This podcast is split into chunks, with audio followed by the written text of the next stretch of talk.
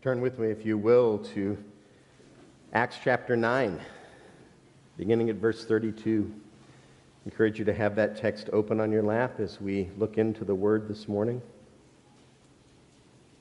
It happened that we read 1 Samuel 17 today just because we're moving through the, the life and ministry of David during this section of the year, just acquainting ourselves, reacquainting ourselves with that portion of Scripture.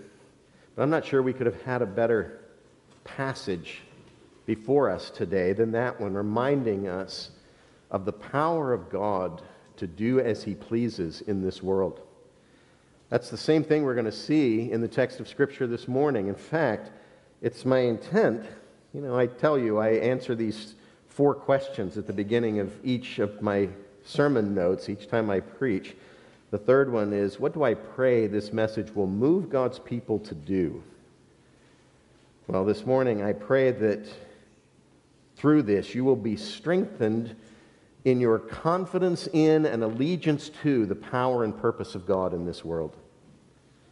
Right? That could be a bit of an abstract aim unless I tell you in advance that's what it is to, to be strengthened in your confidence in and your allegiance to the power and purpose of God in this world. I think that's what we're seeing in Acts chapter 9 into chapter 10 here. I think that's surely what we saw enacted on the battlefield in Israel as, as Israel faced the Philistines, their enemy. God met them and showed them his power and purpose in their lives. Listen now to the word of God you might not immediately make that connection, but that's why we're going to go through the word today to hear that connection as we move through this passage. Acts chapter 9, verse 32 through chapter 10, verse 8. Listen now to the word of God. Now, as Peter went here and there among them all, he came down also to the saints who lived at Lydda. There he found a man named Aeneas, bedridden for eight years, who was paralyzed. And Peter said to him, Aeneas, Jesus Christ heals you. Rise and make your bed. And immediately he rose. And all the residents of Lydda and Sharon saw him, and they turned to the Lord. Now there was in Joppa a disciple named Tabitha which translated means Dorcas. She was full of good works and acts of charity. In those days, she became ill and died. And when they had washed her, they laid her in the upper room. Since Lydda was near Joppa, the disciples, hearing that Peter was there, sent two men to him, urging him, Please come to us without delay. So Peter rose and went with them. And when he arrived, they took him to the upper room. All the widows stood beside him, weeping and showing tunics and other garments that Dorcas had made while she was with them. But Peter put them all outside and knelt down and prayed. And turning to the body, he said, Tabitha, arise. And she opened her eyes. And when she saw Peter, she sat up. And he gave her his hand and raised her up. Then calling the saints and widows, he presented her alive. And it became known throughout all Joppa, and many believed in the Lord. And he stayed in Joppa for many days with one Simon, a tanner. At Caesarea, there was a man named Cornelius, centurion of, the, uh, the, of what was known as the Italian cohort, a devout man who who feared God with all his household, gave alms generously to the people, and prayed continually to God. About the ninth hour of the day, he saw clearly in a vision an angel of God come in and say to him, Cornelius. And he stared at him in terror and said, What is it, Lord? And he said to him, Your prayers and your alms have ascended as a memorial before God. And now, Send men to Joppa and bring one Simon who is called Peter. He is lodging with one Simon, a tanner, whose house is by the sea.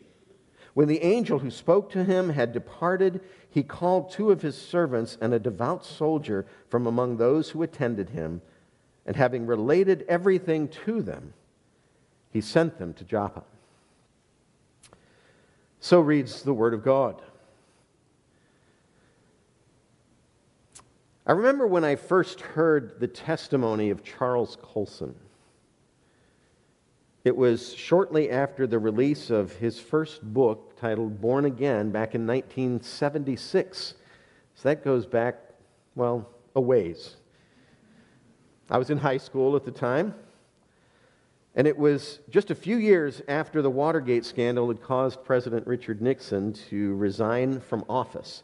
Colson had been special counsel to the president and a ruthless operator in Washington. Well known for that among the inner circles. As for me, I had received Christ as Savior at that point, and I believe I had actually already begun to sense God's call into ministry at that age. But on, so, on some level, I was aware of God's, God's sovereignty and of his power, his omnipotence, although I had not yet embraced the doctrines of grace that are so dear to us this day. But I also remember having a new feeling at that time, and I think it's part of what the Lord used to open my eyes to the fact that salvation is of the Lord. It's His work for His glory. I remember that if God thinking that if God could save Charles Colson, he could save anyone. That thought just descended on my heart as what, a 15 year old at the time. If God could save Charles Colson, he could save anyone. Or to put it more broadly, if God could do that, he could do anything.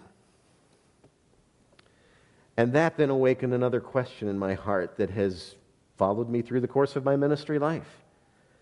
That experience immediately awakened within me a curiosity of what God might do, what He might do.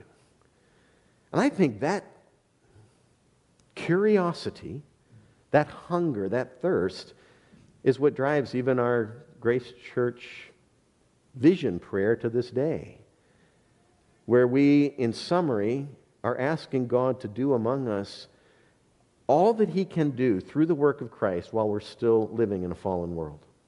That we would experience that as a church, that we would know the fullness of what God can do in fallen human beings before fully and finally delivering their salvation. Wouldn't it be wonderful to experience that in the church? The fullness of what Jesus died for us to experience this side of heaven. We can pray that together, and I honestly, in my own heart, tie that request back to these very days that I'm describing here. Well, my friends, I believe Luke intended a similar response among his readers after he wrote the account of the conversion of Saul. I think this conversion story has even more power than the one that I read at age 15. Luke intended a similar response among his readers when he wrote this account of the conversion of Saul. He wanted them to finish that story thinking if God could do that, he could do anything. And that starts raising the questions then.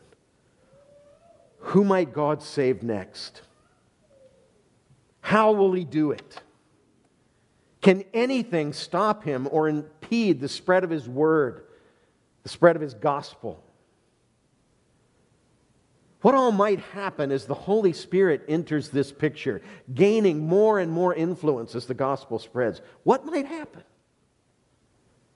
And what will happen? And you could add your own questions to that as you see this take place, as you're drawn into this story as the story of our forebears, of our forefathers and foremothers in the faith. Say, what might God do here and here? Well, Luke takes us off into a series of accounts here in our passage today that seems crafted to address such questions, to get us thinking in the direction of what God might do. It picks up here in chapter 9, verse 32, and this section goes all the way through 1118 at least. and possibly, as some estimated, on through chapter 12 to the very end, verse 25. But we can't cover all of that today. So, what I'd like to do is just take us through his introduction, and I think that's the section that's before us today. And even this portion about uh, Cornelius here as chapter 10 begins. Really think the story of Cornelius begins in earnest in chapter 10, verse 9. And I think this paragraph is intended to go with the two that are before it as a sort of on ramp to seeing who God is going to save next and how he's going to do it and what it all means. So this section picks up at 932, goes through at least 1118, perhaps 1225, but we're just going to cover the introduction today in order to see how Luke begins to set up the answer that he will eventually give to these questions. So, through these three encounters that you see here that we have just read together, each with a more challenging hurdle than the previous one, Luke sets us up to see what God can do. And he's doing all of it right before our eyes. We're seeing what he's doing, what he will do, what he can do. The outline we're going to follow is just going to divide it up into those three vignettes that you see on the page there. First of all, disease is no obstacle to, the, to God's saving power and purpose. That's Aeneas' story. Death is no obstacle to God's saving power and purpose. That's Tabitha's story. How about religious prejudice? And that's the question. And we finish with a question because really this is the introduction. And the completion of this story picks up next week. And by the way, Dave Patty's going to be here next week preaching Cornelius' story. It's going to start in, in, uh, in verse 9 and take us, I think, down through 43, I believe, is next Sunday's passage. So we get to hear from another one of our missionaries in this series in the book of Acts. So let's look at this introduction this morning. First, disease is no obstacle, obstacle to God's saving power and purpose. Look at those verses there, 32 through 35. Peter was, as we see here, out and about among the churches. He's probably just visiting them. This is that time of peace. Remember how the story ended about Saul? There was a season of peace that followed his conversion. So, because of that, Peter is out and about, visiting the churches, teaching in the churches, and he came to the town of Lydda, which is a ways up northwest from Jerusalem, near the coast. And Aeneas was there, a paralytic, bedridden for eight years, verse 33. And we can see this is a pretty brief story with some detail, but really a small portion that is given by Luke to Aeneas' story, dramatic as it is. Verse 34 Peter said to him, Aeneas, Jesus Christ heals you. Rise and make your bed. And immediately he arose. Now, Luke's streamlined telling of Aeneas' story here, of this first encounter, seems really intended, even in its brevity, to recall Jesus' healing of the man who was lowered through the roof in Caesarea that Luke recorded back in chapter 5 of his gospel. Jesus said a very similar thing to him at the close of that healing. He said, Rise, pick up your bed, and go home. One wonders why so much interest in the gospel writers in the beds of these paralytics. But that's really not the most central point. It's a point that echoes and helps us make the connection. But it's not the central point at all. Do you remember the story in Luke chapter 5? Do you remember when the paralytic was lowered by his friends down into the room and Jesus there healed him? But what was the first thing that Jesus said to that paralytic as he was lowered through the ceiling? The first thing he said is, Man, your sins are forgiven you. And the Pharisees that were there were incensed as they heard that. No one could forgive sins but God alone. Who does this guy think he is?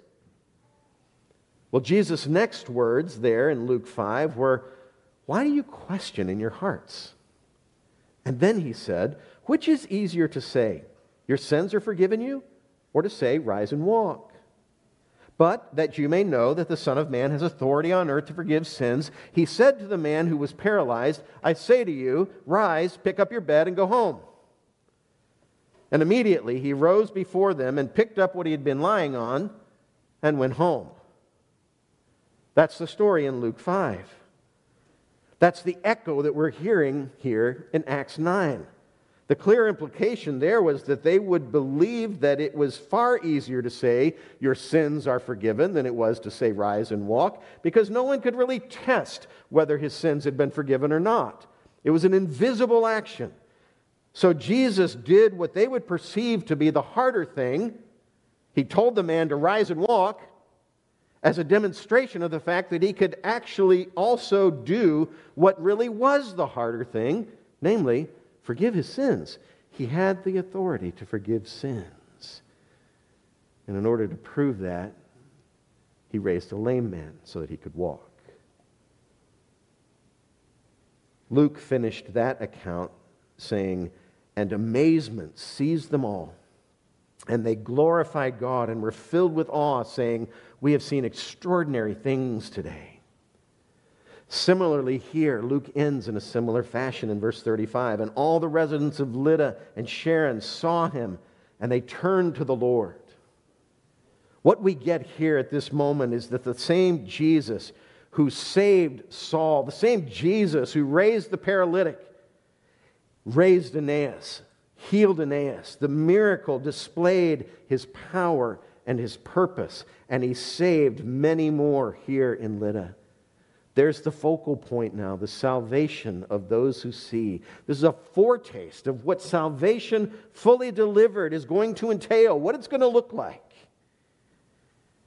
And as Peter is used by God to perform this miracle with Aeneas, it's finally now doing the work it was intended to do. It's saving many who were present. Meanwhile, a few miles away in Joppa, the situation was not nearly so jovial. Tabitha was a gracious and generous servant of the Lord, and she had become ill and died.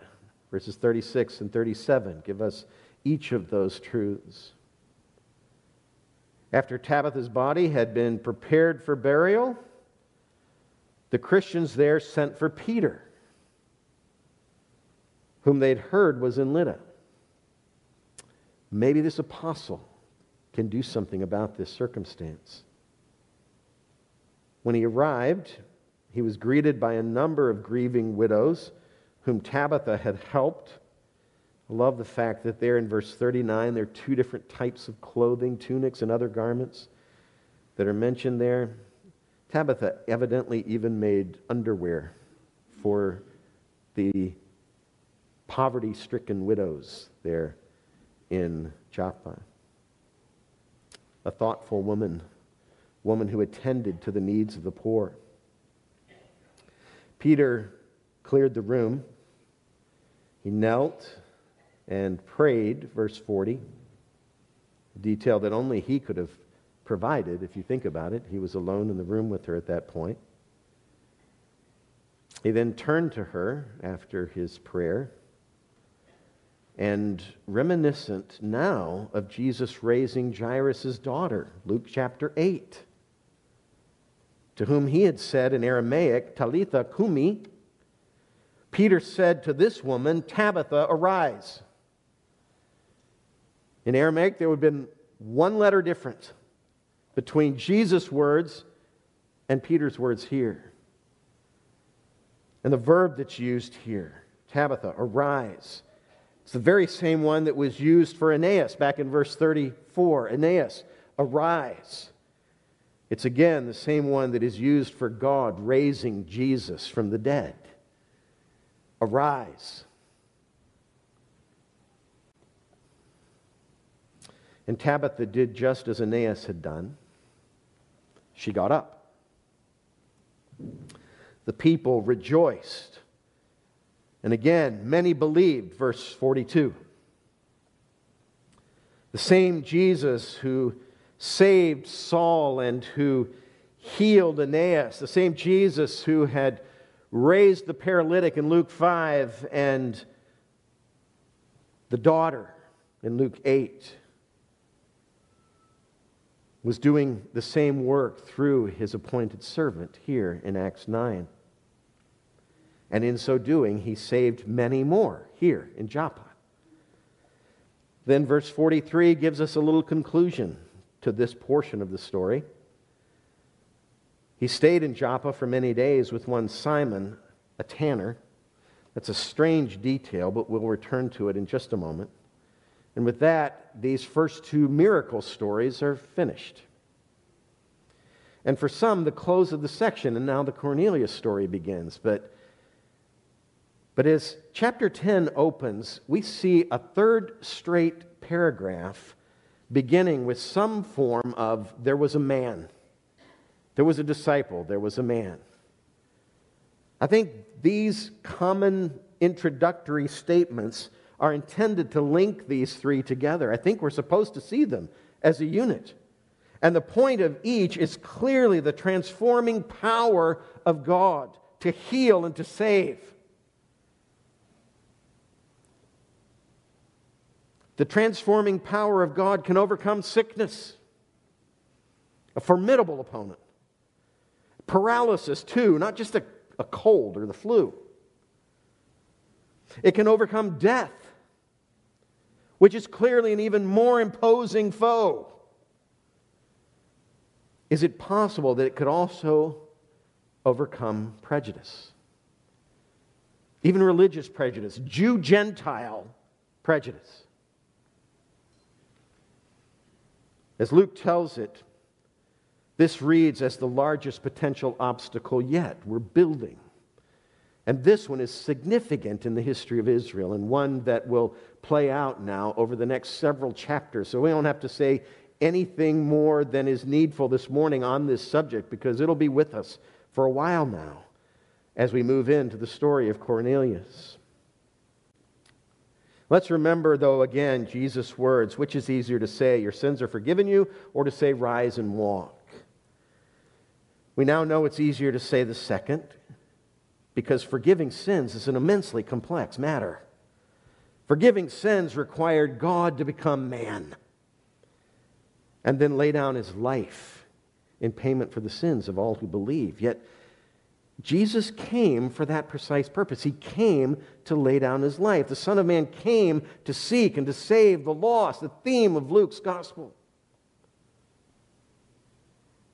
He came for that precise purpose. And in this passage, too, forgiving sins is the harder task. He's overcome disease, he's overcome death, now he's going to talk to Peter and to Cornelius about getting together. The gospel here in this text is going to begin spreading to the Gentiles. Healing the paralytic and raising the dead were all preliminary. These miracles were all set up now to the coming act of changing sinful and self focused hearts. So let's move into chapter 10. Cornelius was a Gentile. He was a, devout and benevolent man, but he was a Gentile. A Gentile dog, as he might have been called by virtually any Jew in that day. After all, not every dog is a pit bull. Even a golden retriever is still a dog. And maybe Cornelius was a dog of that sort. Uh, apologies to those of you who love pit bulls. Golden doodles are actually the finest dogs on the planet. Cornelius then was a Gentile dog, even though, even though he had a remarkable man. He was praying constantly to God. He was generous with the poor, clearly a pattern established for the people of God throughout the Old Testament into the New. The vision came to him at the ninth hour. We've already learned earlier in Acts that's the hour of prayer. So it's probably as Cornelius was in prayer that this angel interrupted him. Anyway, an angel visited him there in verse 3. And the angel said that God had taken note of his prayers and his gifts to the poor. Can you imagine hearing that message from an angel? Verse 4 your prayers and your alms have ascended as a memorial before God. And I've been dispensed from the courts of heaven to come here and tell you that. That's the angel's message. The angel also said that he should send for Peter, who was in Joppa. By the way, the, the city from which Jonah fled God's call to Nineveh. I don't think that's any coincidence. Jonah was called to go to the nations, and there was such hatred of the Ninevites in his heart that he couldn't even bear the thought of going there as a messenger of God and fled the other direction from this city. Now, Peter's in this city. He's getting called to minister the gospel to the man that will become the first Gentile convert.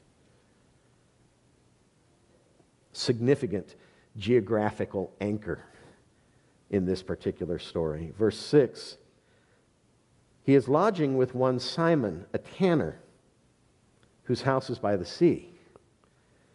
So we're back to the point that we just read back in chapter 9, verse 43. He's lodging with one Simon, a tanner, whose house is by the sea. Why is this a big deal? Well, I think it's a big deal because according to Jewish law, Peter shouldn't have been residing with a tanner. Someone whose work would have him in contact with dead animals as he treated their skins to make leather. As one commentator put it, the rabbis considered tanning an unclean trade. Something's going on in Peter's life. It sounds like New Testament theology is breaking in already. It's hard to know exactly what to make of this detail, and Luke doesn't tell us explicitly what he intended by mentioning it here, but he does mention it twice, and Luke just doesn't do that without purpose. I think it's supposed to catch our ear. It's supposed to help us see that that Peter's preparation for his visit to a Gentile home had begun even before his vision in chapter 10, verse 9 and following. There's something going on in Peter's life. We don't know where it started, we don't know how, we don't know what's feeding it, but we can see from his behavior that he's already getting oriented toward understanding that all things are clean for you. What I've called clean, don't call unclean. That will come in next week's text. In any case, Cornelius obeyed the angel by sending two of his servants and a devout soldier. So he's having an influence on his troops, this Roman centurion. He sent two of his servants and a devout soldier to Joppa to retrieve Peter. And with all of this, we're now prepared to see if the same Jesus who saved Saul same Jesus who made the lame walk and the dead live, because it's in his name that each of these were done, even here through Peter. We're to the place where we're ready to see if the same Jesus who did all of this is even capable of making the hateful loving. Because surely that's the picture as we move into this section.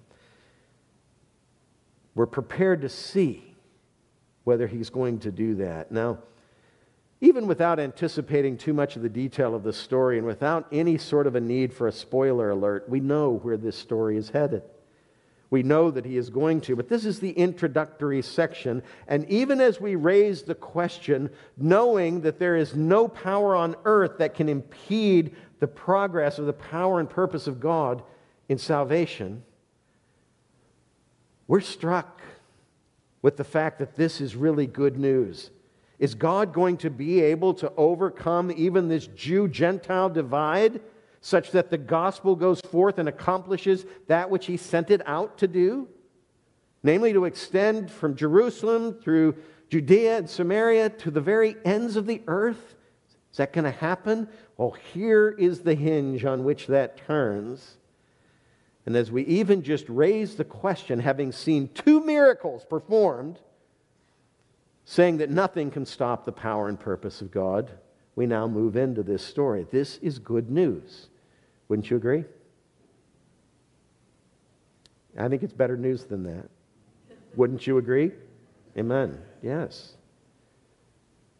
It's good news to be reminded that there is no obstacle in this fallen world that can impede the saving power and purpose of God. I want to say that again because as we hear it, proclaimed from a pulpit on a Sunday morning. We don't struggle with that at all. That's what we expect to hear in church. But the question comes out of the text. The question comes to my heart this morning, God willing to yours as well. Do you really believe this is true? That there is no obstacle in this fallen world that can impede the saving power and purpose of God? Do you believe that as you walk out of here this morning?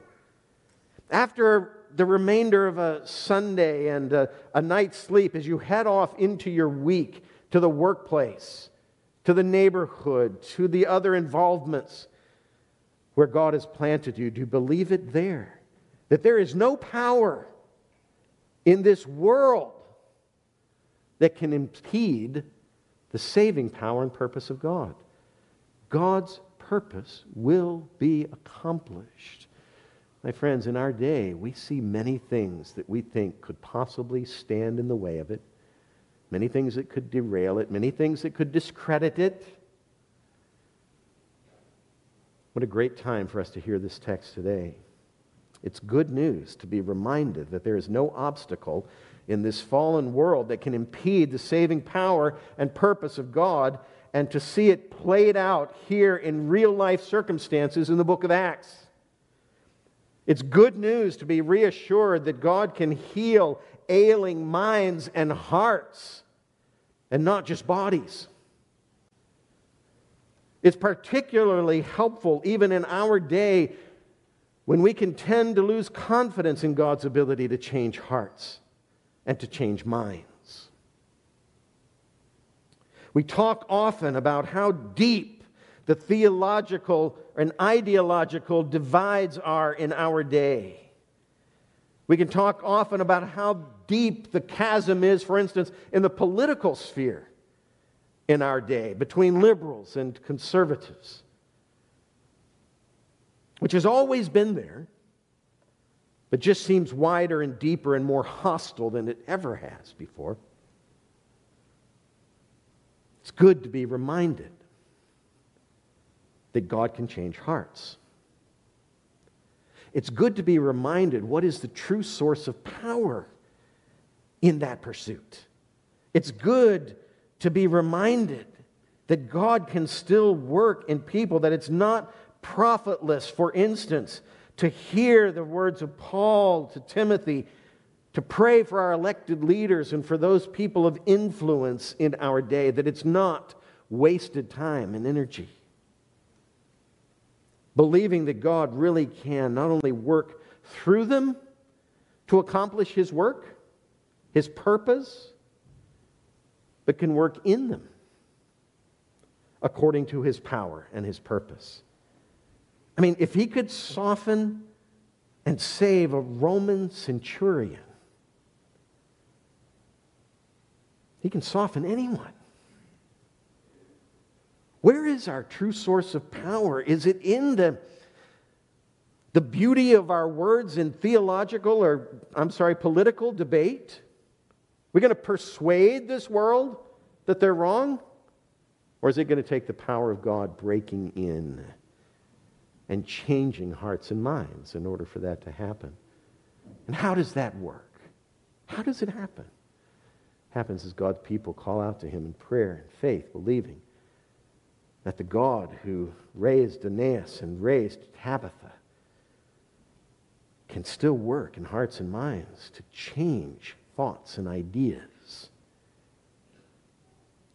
and spread his sovereign saving purpose.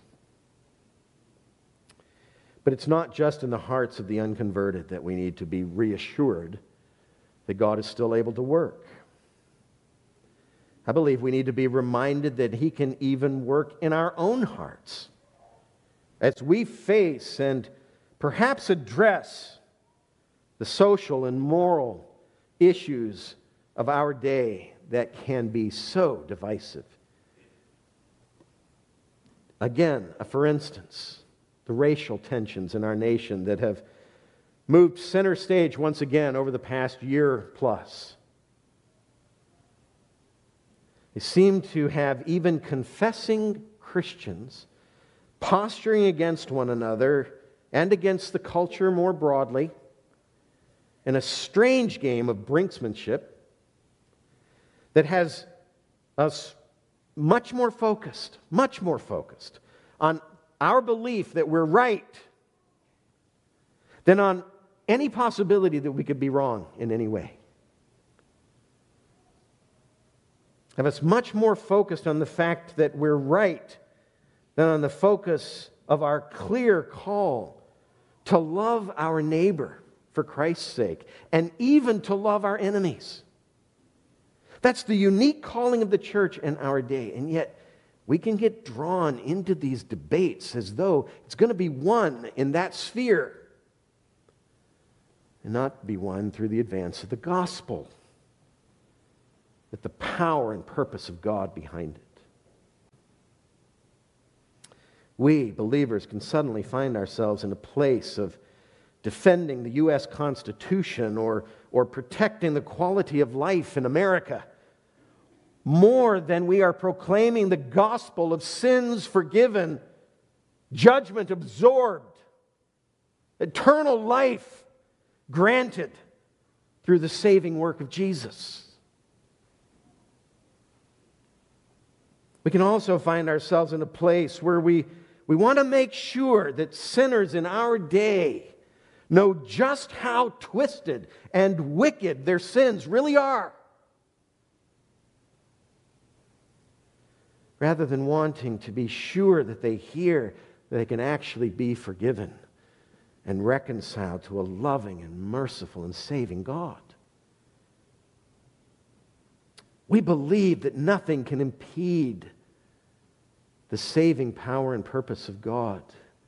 When we're sitting here together in a room hearing the proclamation of God's word, but do we believe it when we move out there that the gospel is the best, in fact, the only thing that we have in our hands that can do anything about the challenges we see in our world today. In other words, we can still have hearts that are as hardened as the Jewish hardness toward the Gentiles. We can have the very same disposition toward sinners in our day, flagrant sinners who flaunt their freedoms and their beliefs and call others to, to agree with them, not just to tolerate them, but to agree. It's a very difficult thing. But what is our answer to that? Is our answer to stand up equally red faced and shout back? Is it to proclaim the gospel with confidence that the true and living God will hear and answer and save and redeem according to his purpose? How good is God then to put this passage before us today from Acts 9 into 10? This passage in which he reminds us that there's nothing in this world that can stand in the way of or impede his saving power and purpose in this world. Nothing. Not disease, not death, not even religious prejudice. It's particularly encouraging at this point in the book of Acts as we see Luke setting up the spread of the gospel to the Gentiles toward the end of the earth. We see him moving in that direction. It's great to be encouraged and reminded of the fact that this God can do anything. I think that's what the miracle stories do for us. Linked together with the introduction to Cornelius' story. But it's also really encouraging to be reminded that the same is still true in our day. Still, today, nothing can impede the spread, the power, and purpose of God in salvation. There's no obstacle in our world that can hold back the plan and purpose of God, even today. There's no health care situation among us, even here at Grace Church of DuPage, during this unusual season physical struggles. There's no healthcare situation that threatens the ultimate promise of God that all will be made new and set right, at very least, on that day when his salvation is fully and finally delivered. If not, long before then, just as a reminder that that day is coming, which is what all of these healings were. Aeneas died, Tabitha died again. All that happened in those miracle stories was a proof of the power of God to do as He pleases in this world and to save eternally with a little foretaste of what it's going to be like for all of us when that day comes. So there's no healthcare situation among us that threatens the ultimate promise of God that all will be made new and set right. Surely, when He returns for us, if not, in some intentional cases, even before. My friends, there's been no death among us here that threatens the ultimate promise of God that we will be raised with Christ. Physical, bodily resurrection with Christ on that same day. Just as we're raised with him by faith in his saving work, here and now, spiritually raised, we will be raised in body. His own resurrection is proof of that. His Holy Spirit is down payment on the fulfillment of all the promises that he has made. Not even death stands in the way of the power and purpose of God being realized. And there is no moral or social or political divide in our day that threatens our ability to love our neighbor and even to love our enemies in the name of Christ. To long for and pursue their salvation even while they're still trapped in their sin that can otherwise be so maddening to us. That part that's maddening is that really fed by the gospel or is that fed by the flesh? What is our response when confronted with a moral or social issue that could otherwise make our blood boil? Does the love of God move in at that point? Cool and calm and remind us that nothing can impede the power and purpose of God and His salvation? such that we become instruments of peace. We become the voice of righteousness, the call to saving belief to the only one who can make any difference in these matters that are before us? Is that where our hearts are drawn? That's what Acts 9 into 10 is showing us. Our calling today, just as we said at the start, is to be strengthened in our confidence in and our allegiance to the power and purpose of God, which is still at work in our day. Our calling is to be reminded that He is all powerful, that His purpose will be fulfilled, and that we're privileged and empowered to be His witnesses in that process. What a joyful place that is. He can actually change you and me into people who act and who speak in demonstration of His power and purpose. His power and purpose to save. And through our words, like through Peter's, many can be called to saving faith. It's not our power, after all. It wasn't Peter's either. It's the power of God through the voice of his appointed servant. We have that same calling. We're still pursuing the same ends that they were pursuing here. It's recorded in the book of Acts as it moves toward the Gentiles. We can actually be changed into people who act and speak in demonstration of his power and purpose to save, people who love the lost, and who know with confidence that there's no one God can't save if he purposes to do so. That's good news, isn't it? And I have to ask are you strengthened in that confidence by the stories of Acts 9 and 10 this morning? That what this world really needs is not a new clarion political voice or even just someone who thinks a bit more clearly on moral and medical issues. What this world needs is courageous and loving Christians who are just willing to speak the truth right where they are and make a difference on all of these fronts that could otherwise trouble us so deeply we live and act so often as people who have no gospel. Meanwhile, we have a God who works like this. We're praying that God would do among us the fullness of what he intended to do when he sent Christ to the cross, do you think winsome, loving gospel witness is going to be among the tools that we use in this body?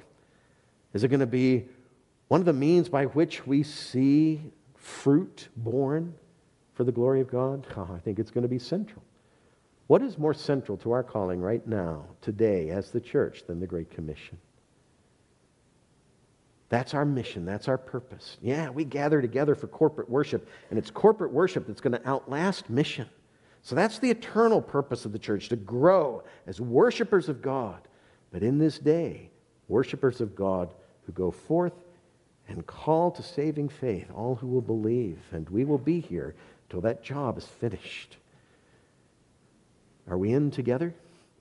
Trusting and believing in a God whose saving power and purpose cannot be impeded?